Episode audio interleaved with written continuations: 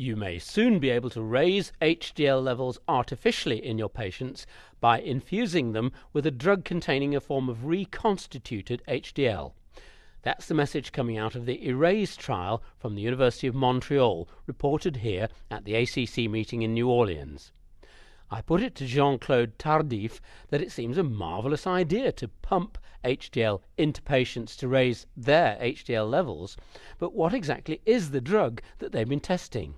The product is called CSL 111, 111. It is indeed a form of reconstituted HDL, so it's the combination of ApoA1, the protein, with phospholipids, and we infused this compound, CSL 111, or placebo, for four weeks, once, once every week, and observed that there was a rapid favorable effect on the coronary atherosclerosis uh, when these patients were uh, infused with active therapy. Now, the type of HDL you're using has been described as baby HDL by some of the speakers here at the ACC in New Orleans. Uh, what does this actually mean?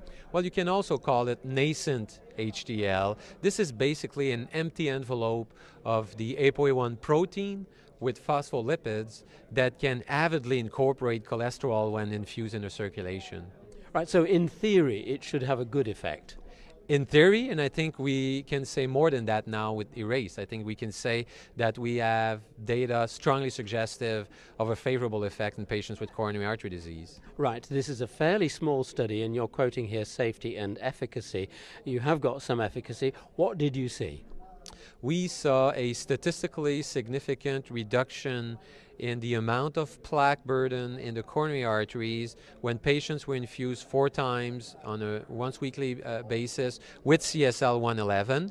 And uh, we also saw some other evidence using both intravascular ultrasound and angiography uh, with statistically significant results versus placebo we've been hearing here in New Orleans that uh, one of the important aims is to raise HDL. You can either do this by giving drugs which do that, or you can inject, infuse this HDL. How hopeful are you for the contribution that your infused HDL will make in the future?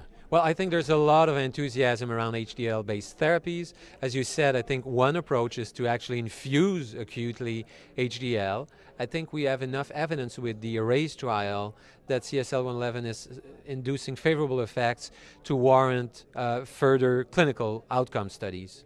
Are there any dangers in using this sort of therapy? The drug at uh, the dosage that we use, 40 milligrams per kilogram, was, was generally clinically well tolerated there was evident biochemical or laboratory evidence of liver function test abnormalities when we used a higher dosage, which was 80 milligrams per kilogram. But when used at a dosage of 40 milligrams per kilogram, the drug was well tolerated. That was Jean Claude Tardif from the Montreal Heart Institute talking to me at the American College of Cardiology annual meeting here in New Orleans. For the Audio Journal of Cardiovascular Medicine, I'm Peter Goodwin.